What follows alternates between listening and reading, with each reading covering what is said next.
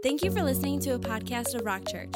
For more information on sermons and events, connect with us online at rockchurchnow.com or search Rock Church Now in the App Store.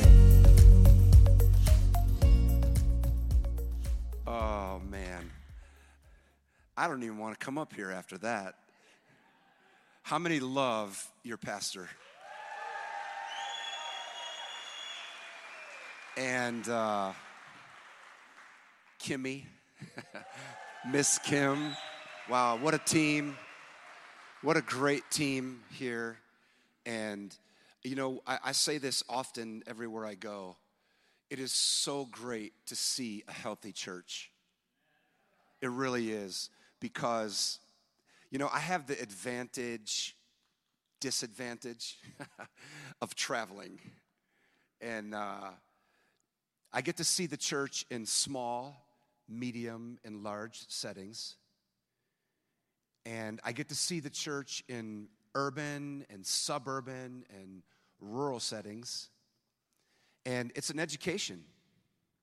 It, it really is. Sometimes uh, I want to unlearn things. and how many know education is about unlearning also? Sometimes we come in with, you know, and I just really love being in a, in a healthy place. And I just want to honor Pastor and his team.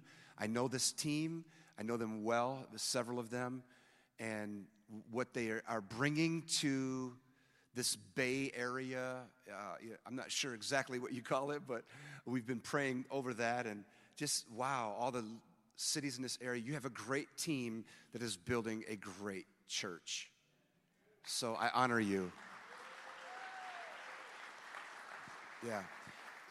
Was there anything else you wanted me to say about that? Was it, oh, no, I'm kidding. I'm totally kidding. Oh, that was bad. Would you take your Bibles out because I know you brought them? Hello? Either on your lightsaber, your phone, or your copy of the word and go to Psalm 78. Now, I, I have to, I, I really need to bring a disclaimer before I begin because I don't, I don't know if I agree with everything that I'm about to say. Hello? Anybody ever been there? It's like, yeah, especially when you're preaching and you have ADHD, it's really scary. And I, am not, I'm not that guy saying, you know, my ADD is kicking in. I have ADHD and I medicate for it. So if you have children who are who are there, it's okay. All right? It's okay. And so I love to bring a disclaimer. I don't know where I'm going to go this morning sometimes. and that's good for you. That really is good for you. It's great when you're in youth ministry because they don't have any uh, clue anyway, right? I tell I tell young people all the time I love teenagers and I like adults. so there's my disclaimer, okay?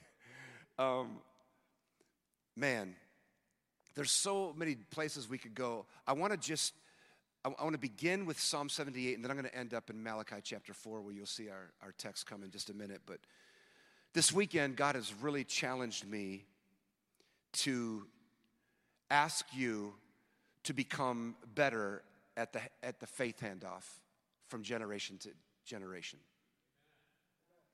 We have done a really poor job of handing our faith to our children. We, we, do not say, come on, this early, okay? Do not get me going early. I'm trying to set this up, okay, and be nice right now. So, man, I'm going to gravitate to this side over there if you keep talking like that. But uh, how many know ministry ought to be fun, right? Um, but we have done a really poor job of handing the faith off from one generation to the next. And I just want to read like just two or three verses as I kind of move into this morning, and then we're going to land in Malachi uh, chapter 4, but in Psalm 78 it says this Give ear, to, give ear, my people, to my law, Incline your ears to the words of my mouth. I will open my mouth in a parable. I will enter dark sayings of old, which we have heard, which we have known, and our fathers have told us. We will not hide them from our children and their children and the generations to come after them, right? It goes on and on. I'm paraphrasing a little. And if you read the rest of the chapter, it is iconic. Okay? It is iconic. There are phrases that if you were to read the rest of Psalm 78, you would be like, okay, yeah, I've heard that. Yeah, that's good. That's good. I, rem- I remember that. And it's as if Asaph, who wrote this, th- this psalm, we know that David wrote most of the Psalms, but Asaph wrote about 18 or 20 of them. Asaph was reviewing the history of Israel, and, and if I, I don't, again, I don't have the time to read the rest of that chapter, but he begins to say how we have failed in the faith handoff of these dark sayings of old and the law and the precepts and the commandments and the works and the wonders and the marvelous things that God has done for us in generations to pass. But we're not seeing them today. It's a remarkable read. And I believe if we are going to restore this nation, the United, the United States, if we are going to restore this nation to these wonderful works and these marvelous things he has done in our forefathers, right? It's, it's again, I don't have time to read the whole thing, but if you were to read this to your family, when you read this to your family tonight, you would see something missing. And then we move to what I believe is the key to this faith handoff in Malachi chapter 4. So if you would go there, just forward to the last book of the Old Testament. I believe this is the key to what God wants to do in America today. We, how many know in this nation we need an awakening? We need a supernatural revival because we've already proven, hear me, We've already proven that we are incapable of it as a people. I said, we've already proven that we are incapable of it as a people. Look what we've done. We've done our best, and this is what we got. We, we've put out our, our best foot forward, and we've given it our best shot. And look what we've done with it. We need a holy interruption. In Malachi chapter 4, we are given the prescription for an awakening. And it's not as sexy as you think. It's not as simple as you think. It's not as great as you it's i don't know if you remember when the prophet was going to was going to uh, be used in this great way and, and he, he, had this in mind. And he's like, I, am to do, this is how I want it to happen. And his servant came and said, No, no, no, no, no, no, that's not how it's going to. You wanted it to be a certain way, but that is not how God is going to do it. Remember that? Naaman says, No, no, no, no, this is how we're going to do it. And a little boy walks up to him. Uh, I'm sorry, a little girl walks up to him, little middle school girl, a lad still, not an adult and simply says, Man of God, if you do it that way, you're gonna get what you got. God wants you to do something different, something, listen, not so great. That's what she said. That's what a middle school girl told the prophet. Remarkable story. And then we have this, this challenge we can't call it anything other than this challenge. Look at Malachi 4 and verse 1. For behold, a day is coming, burning like an oven, and all the proud, yes, all who do wickedly will be stubble. And the day which is coming shall burn them up, says the Lord of hosts. That will leave them neither root or branch. So that's the first part of this prophetic word from Malachi, who happens to be one of the younger prophets that is prophesying, and who happens to close out the Old Testament. How many know last words are pretty important? last words are very important. And these are some of the last words that we have here recorded in the Old Testament in chronological order.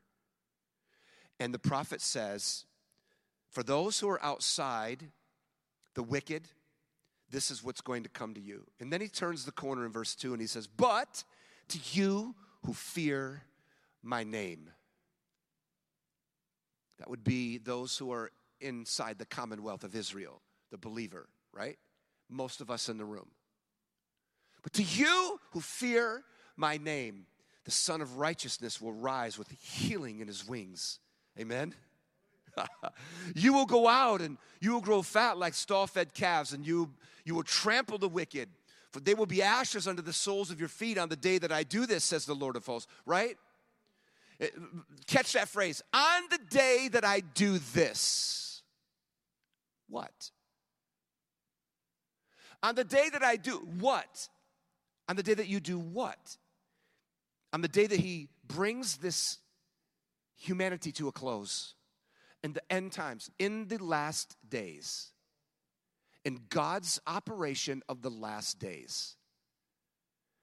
I'm here to tell you this morning that we're not, I don't, I honestly don't believe that we're close.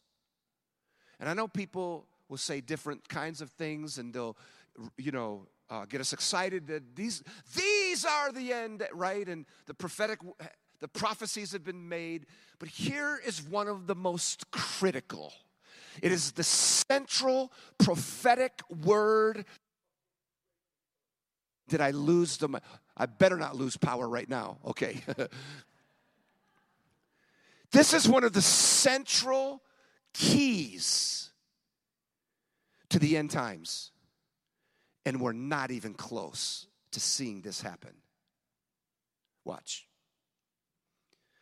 Remember the law of Moses, my servant, which I commanded him in Horeb for all Israel, with the statutes and the judgments. Do, do you recall what we just read in Psalm 78? The statutes, the commandments, the judgments, the precepts, the wonders, the works, the miracles that we've seen our forefathers, right? Most of you in the room have heard about a revival. But we want to see it with our own eyes. I don't want to raise a generation that hasn't seen God move. I don't want to raise a generation that has only heard that God moved. I want to raise a generation of children who have watched God move in their midst. I don't want to hear about it. I don't want to tell them about it. I want to demonstrate it to them and I want them to see it so badly. And he says, Remember, because behold, I will send you Elijah the prophet before the coming of the great and terrible day of the Lord. And this is what he will do He will turn the heart of the parents to the children, and he will turn the heart of the children to the parents before I come. Unless this happens, I will bring a curse. Do you believe the Word of God? I believe we are so close to being cursed. I believe we are dangerously walking a thin line of being cursed.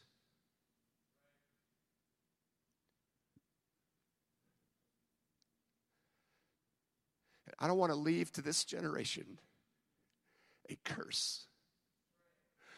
I want to leave to this generation a blessing. I want them to see God. I don't want them to hear about God. I want my kids to rise up and say, Grandpa, Daddy, we've seen everything you've talked about. Something must take place in this nation, and that is a revival of the family. Listen, it's only going to happen if we start, hear me, if we value moments that create movements. Because what happens normally every Sunday in America is we check in and we check out. And we would rather go to church than be the church. Somebody hear me? We would rather go to church than be, we would rather attend church than be involved in church. We don't want the pressure of having to live it out there, so we're just gonna we're just gonna go there and we're gonna do that. Let me tell you something. This is who we are, not what we do. This is this is who we are. This is not simply what we do for 75 minutes on a Sunday morning. We need to learn to value these prophetic moments that we are in when we gather as a body. Because what has happened over the course, I'm just going to say the last decade, is the church has fallen asleep. And the reason why is because our families are dangerously close to being cursed. Man, I, I love you. I love the church. God doesn't have another way. God doesn't have another son. There's, there's, not a, there's, there's not another plan. Look, look around the room. You are God's plan. That's it. He's not, God's not up in heaven scratching his head going, What are we gonna do next? quick, son, I need another plan because this isn't working. Hello? We are God's plan. That's it. He, there's no out. There's, I know it's discouraging when you look at the person next to you, right? Or you look in the mirror and go, hold it, me, her, my husband, my kids? Yes. This is all he has to work with. God doesn't do oops sales, right? Where he's like, well, that didn't, let's just sell it for short and try all over again. He doesn't have a second son. The first plan worked. He just needs us to cooperate with the power of the Holy Spirit today. And we do that by beginning to value moments like this. I re- listen, every Saturday night, I text my kids. I'll FaceTime them often. All uh, my kids are in ministry. And I will say to them, build the church tomorrow. And I always get back, Daddy, we're praying for you. They'll challenge me with words, right? When you raise preachers, they, yeah, they just do that.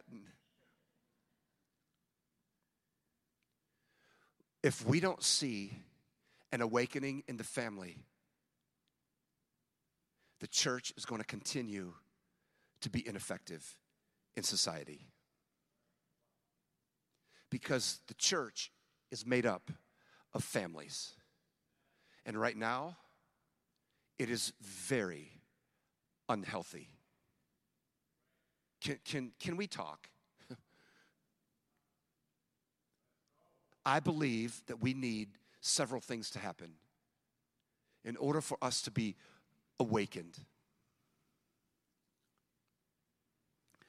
I, I want to give you three or four things, but I'm not going to talk about all of them. The first one is this we need the elder wisdom of the saints in this place who have watched God move in their, in, in their past and who can share that and sit down with the rest of us and say, This is how we got there.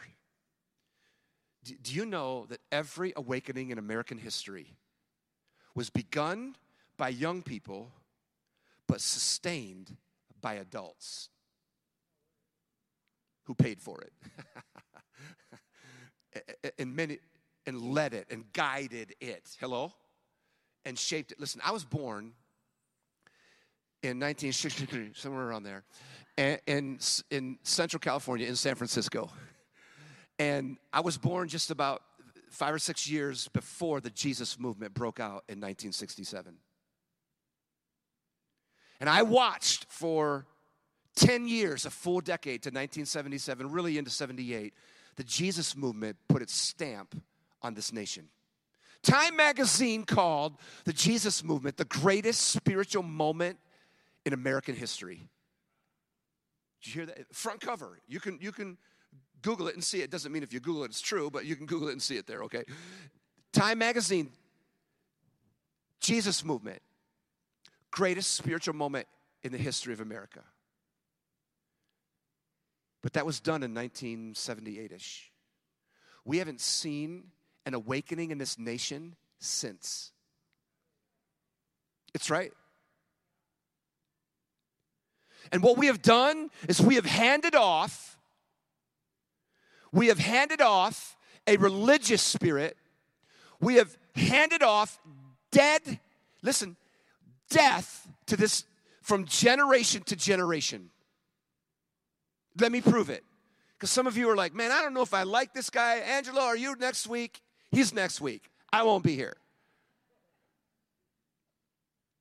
Can I just prove what I'm saying to you this morning? Here's what the statistics say the silent generation, which is the grandparents in the room, the older grand grandson in the room, because I have six grand boys, and that is a freaking wrestling match. The grandparents in the room had about a 65% biblical worldview. That means that they thought about the issues of the day through a biblical perspective. Then they had Gen X, my generation. So the silence had the Gen X, and the Gen X biblical worldview dropped down to 32%, 32.5%, dropping in half from their parents. And then Gen X had the millennials. Oh my goodness, the millennials. Snowflakes. I love you. And the millennials came along, and when you look at the stats from the 65% in the silent generation and the 32%, 33% in the Gen X, their first set of kids dropped to 19% biblical worldview. And in, in, in, in just three generations, we see this incredible, poor, un, almost unbelievable, unbelievably poor faith handoff until you get to Gen Z, which are teenagers today. And Gen X had this second set of kids called Gen Z. Gen Z today has a 4% biblical worldview. Can you even wrap your mind around that? I'm not making these statistics up. This is Barna Research Group, and this is pewforum.com, P E W. These are all statistically proven data query searches across our nation.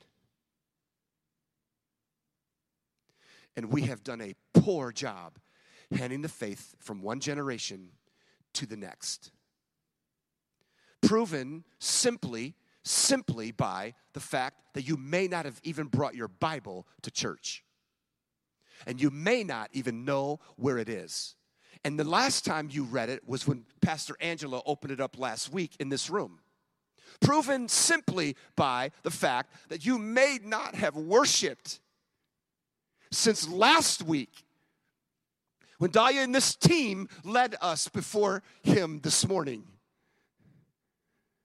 And we began to say, the greatest one of all. And your heart was poured out to, but you didn't, you haven't worshiped since last week. And we wonder why America is in its condition today.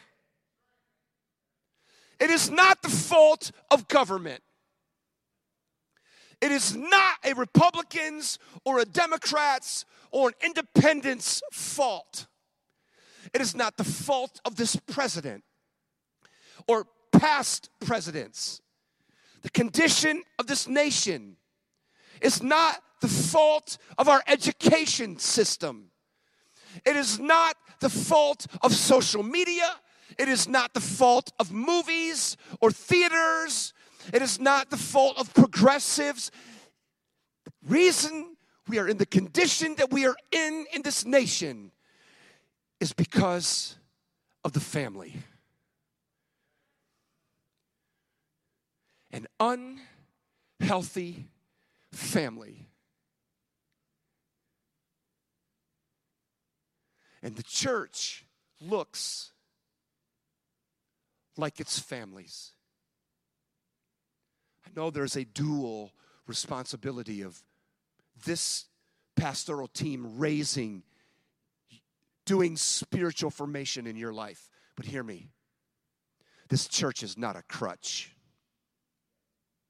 This pastor, you, Ephesians chapter 4, verse 11 and 12. This pastor was not called here to do the work of the ministry, he was called here to get you to do the work of the ministry. Yeah, I, I, I know, I know. That's that's not easy. That, that, that's why it was just deacons and their families and heads of department that clapped on that one. you know what I'm saying? Because that's just not, no, no, no, no. We pay the pastor to visit people. We pay the pastor to baptize. We pay the pastor to marry people. No, you don't. That is not even, that's not biblical. You pay the pastor to get you to do the work of the ministry. Shepherds don't beget sheep, sheep beget sheep.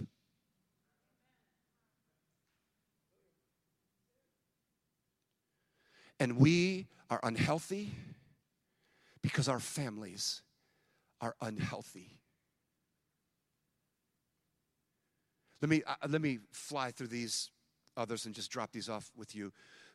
The wisdom of the elders, the passion of the young people.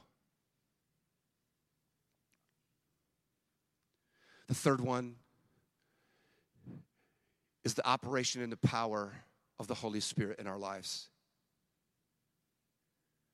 We, we need the saints to be filled with the Spirit.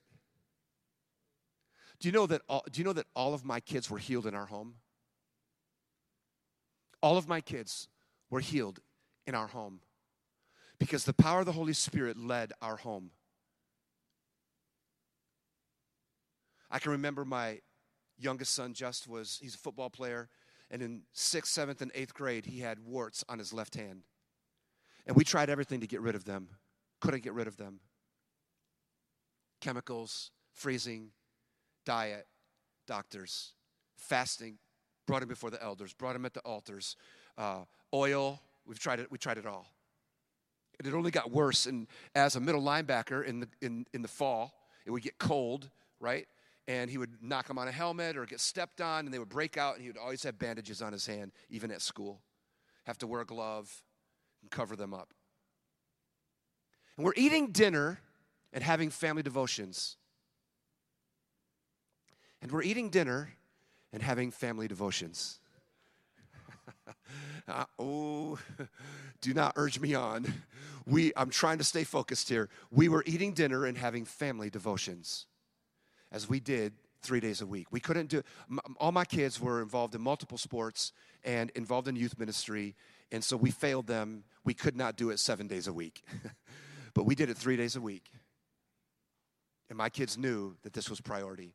And so we're, we're at our table and we're talking as we did, and we're sometimes read a scripture, sometimes read through a book together, and sometimes pray, sometimes just worship and eat. And my son slams his hand down on the table, and everyone is just like, okay. And he said, I'm sick of it. And Angelo and Kim know, know my wife. Some of you know my story. My wife passed away five and a half years ago. And Jane stood up and she walked over to the cupboard and she grabbed the oil and walked over and said, Everyone over here. And we were all like, Okay. Because she just, I married above my head, right? The president of the I married above my head club. You can be vice president, but I'm right. and she took the oil as we all walked over and laid hands on it and poured it all over his hand. And do you know, out of that authority in the move of the Spirit, in that moment of frustration, we were, uh, I had no faith in that moment because we had tried everything. Uh, the only thing I was, I was just being obedient. I wasn't even being obedient to the Holy Spirit. I was being obedient to Jane, okay? I'm just telling you. And do you know, six days later, every single wart was gone. He didn't have scars, and they never came back. Six days. Do you know what that does to a, to a freshman? Do you know what that does to his team when he shows up and a week later his hand is perfect? Do you know what that does to his faith? And we didn't have to come to the altars at church because the Holy Spirit was moving in our home. I could share story after story I can tell you, I've heard my kids say, my dad was the same at church as he was at home. I've heard my kids say, my dad pastored us and it hurt.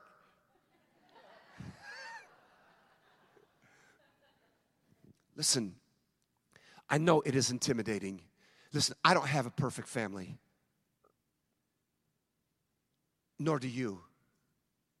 And I know that this is intimidating. And what we're about to do this morning is going to be one of the most difficult things that you've done. You have, you have to trust me. I have been doing this this year because the Holy Spirit asked me to do it.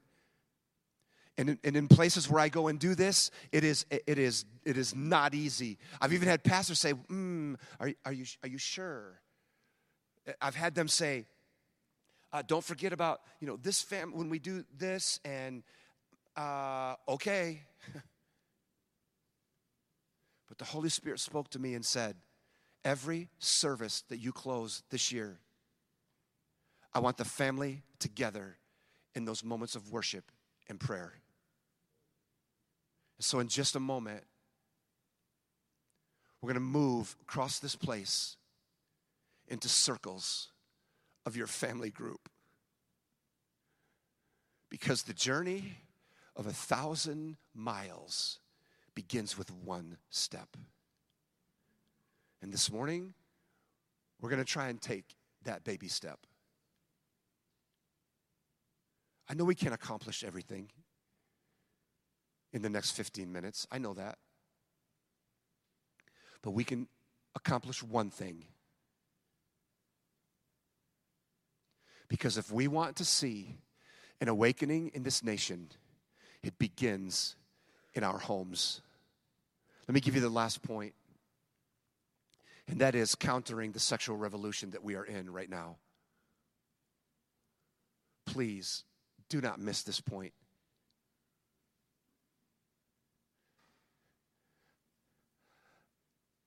Our kids have no identity. They're so confused. I know I'm speaking generally because I'm sure there's there's a middle school boy in here right now who's going, man, I, I'm good. I, I, I know who I am. I know what you're saying. And there's a high school girl in here going, and you're starting to feel it right now too because you have friends who I'm talking about. I, I, so I know this doesn't apply to everyone, but hear me. The statistics are not. This has become, the sexual revolution has become I think, the curse that is growing on this nation. And if you look at the history of sexual revolutions in this nation, there, there is no argument that the one we are in now is a tsunami of satanic proportions. And it begins with teenagers who do not know who they are. They do not realize that they are princes and princesses of a great king. And he's just trying to turn them into kings and queens. But they don't even know who they are. They don't understand why they're here. Because, listen, look at every awakening and every revival throughout history. And it began with teenagers and young people, bar none, bar no awakening in this nation. Do the research into history. I've written a book on it. Do the research into history. Every awakening in this nation began with teenagers and young people who repented of their sin, brokenness. I say often, the reason why we aren't even close to the end of times is because our families are destroyed and there's no brokenness in our nation. And brokenness brings revival. We don't get revival when we take the pastors out of suits and ties and put them in jeans. That's not working. We don't get revival when we build new buildings. That's not working. We don't get awakenings when we get new websites and we start playing with toys and sing new songs, and that's, that's not working either. We get revival when we are broken for our sin and families walk into the building and bring it. God didn't call you to come here to worship, He called you to come here worshiping. You see the play? You see the switch? I know it's slight. It's like magic, wasn't it? Did you catch it? God didn't call you to come here to worship.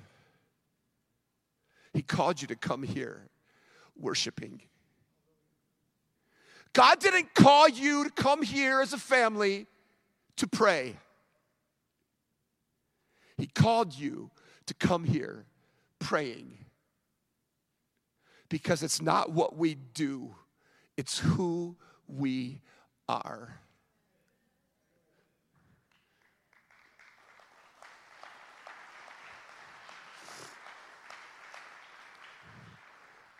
Will you stand, please, across this place?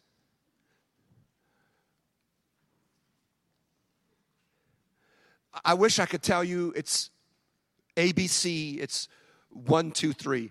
And all we got to do is wave our hand over the place and say abracadabra and pull the rabbit out. I wish we could do that.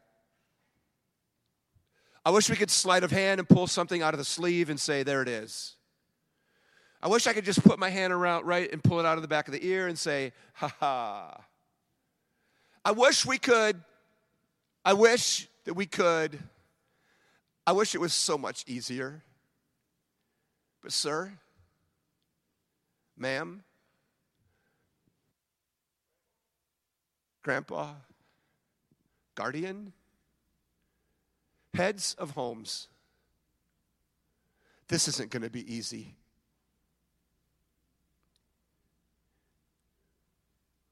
I wish we could just bring you all up, pray for you, and the Spirit of God moves and it flows into the next service. And I cancel my camp this week, and Pastor says, Can you come back Monday?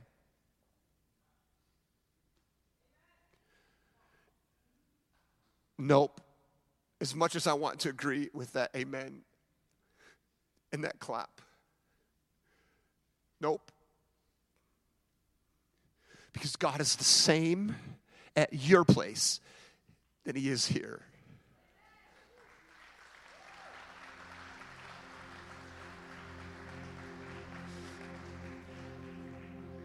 It's not that easy.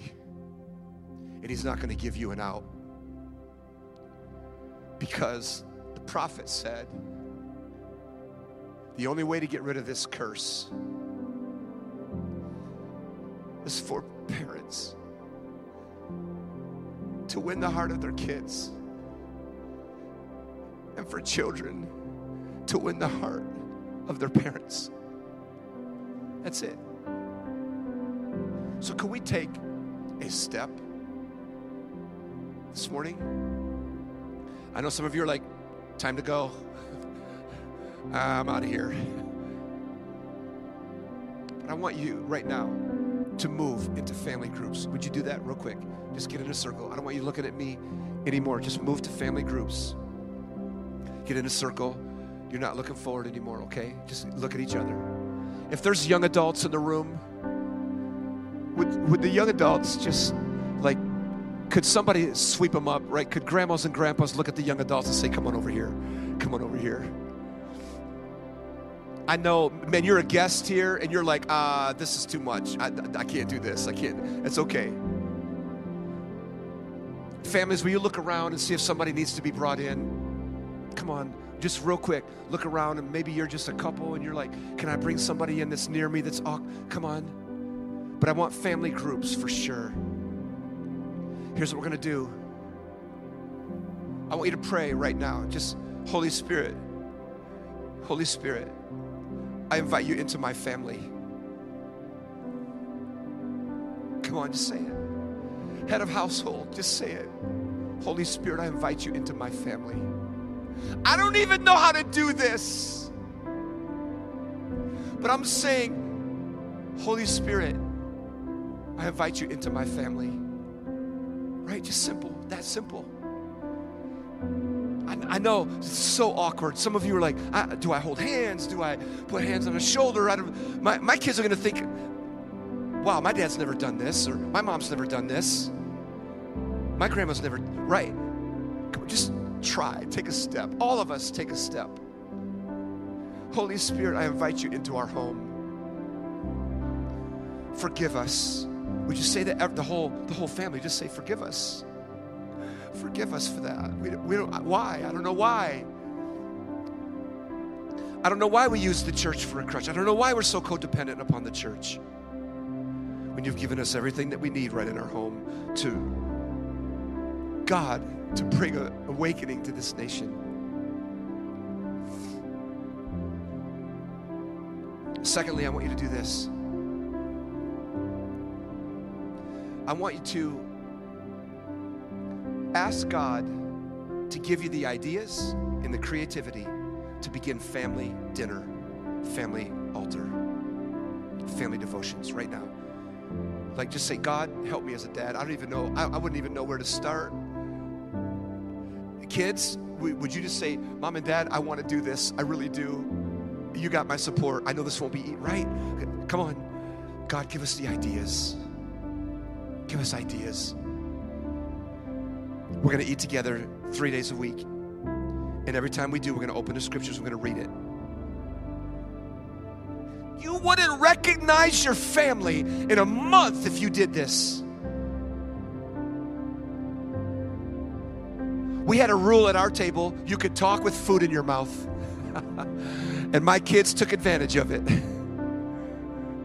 On, right now, God, give us ideas. How are we going to do this? Is it before we go to bed every night? I can hear my kids saying, Dad, are you coming in? Maybe it's in the morning where you're prepping them for school. And you play worship and just have a verse of the day. I don't know how you're going to do it, but God, give us ideas. The third thing I want you to pray is for your neighbors. I want you to call your neighbors out by name right now. You passed them this morning, maybe, and they are cutting the yard. Right? I want you to pray for their, your neighbor. You know, my wife did. We had a pantry where we had all of our snacks in the kitchen. And when you opened that pantry door, on that door was all of our neighbors' names. And we lived in a cul-de-sac one time, and it, it, she drew the cul-de-sac, the circle, and there was the Martinez family and the Estes family, and there was the Johnsons, and there was all of these, the Murphy family, all of these families were there and their names were listed, their phone numbers, where they worked, what school, right? And we told our kids every time you get a snack, you have to pray for your neighbors. how many know our neighbors are getting a lot of prayer? Pray for your neighbors right now. Just like 30 more seconds. Call them out by name. That they, they're, they're going through divorce. Their kid ran away from home this week, is addicted on drugs. Come on, pray for them right now. Get a burden for them. Maybe when you go back home and you pull in and they're out there, right? You just walk over and say, Man, we had a great day at church. I'd like to invite you next week. What are you guys doing? Right? That's simple. Give the Holy Spirit a chance. Give him a chance. I want us to pray for one more thing. I want us to begin to pray for our nation right now. Wow. Sir, let your kids hear right now. Let your spouse hear right now. You say, God, we need an awakening. And God, move in our nation from top to bottom. Come on, pray right now. Students, cry out. Cry out for schools. Cry out for workplaces. Would you cry out for your you for our president and the cabinet and would you would you cry out for leaders of your mayors senator right god move in our nation move us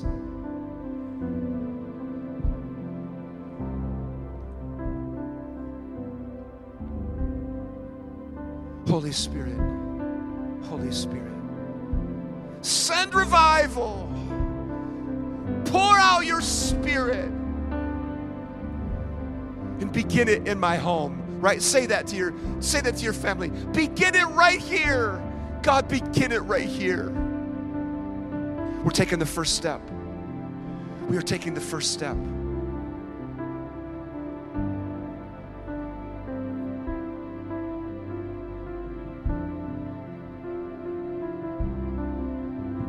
Would, would you come now? I want everyone in the house to turn and come to the front right now as we sing this.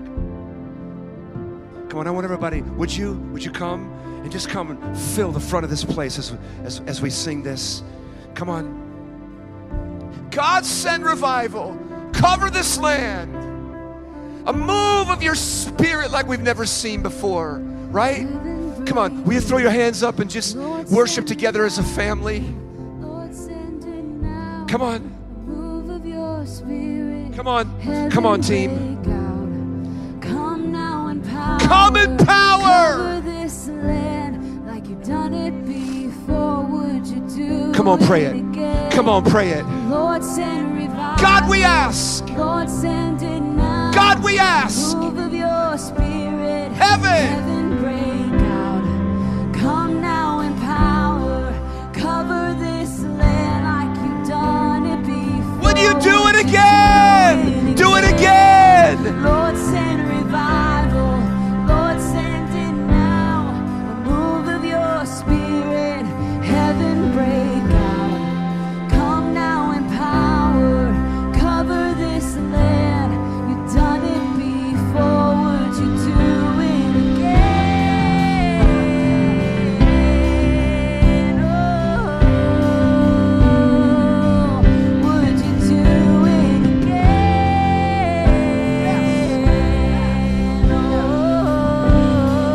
come on, say it. Come on, say it. you Send revival. Cover this.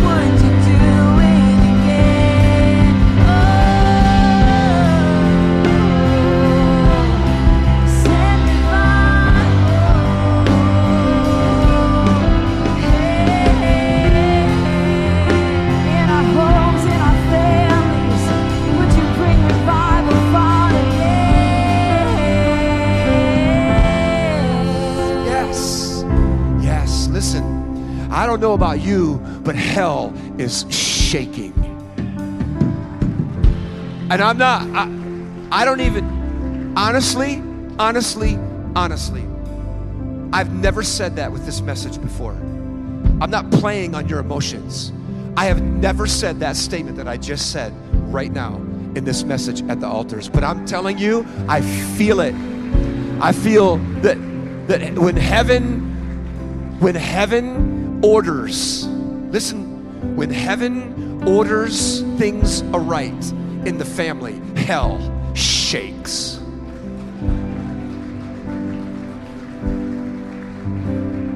Let me tell you why. Because children aren't born racist.